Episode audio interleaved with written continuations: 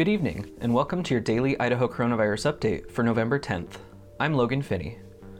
On Tuesday, the Idaho Department of Health and Welfare added 1,201 new cases and 16 new deaths to its statewide total. That brings the statewide total to 75,428 known cases and 714 deaths.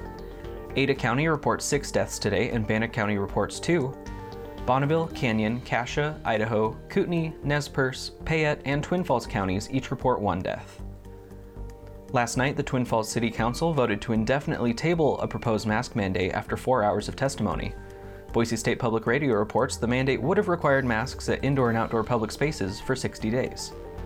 In Kootenai County, the Post Falls City Council voted down a proposed mask mandate.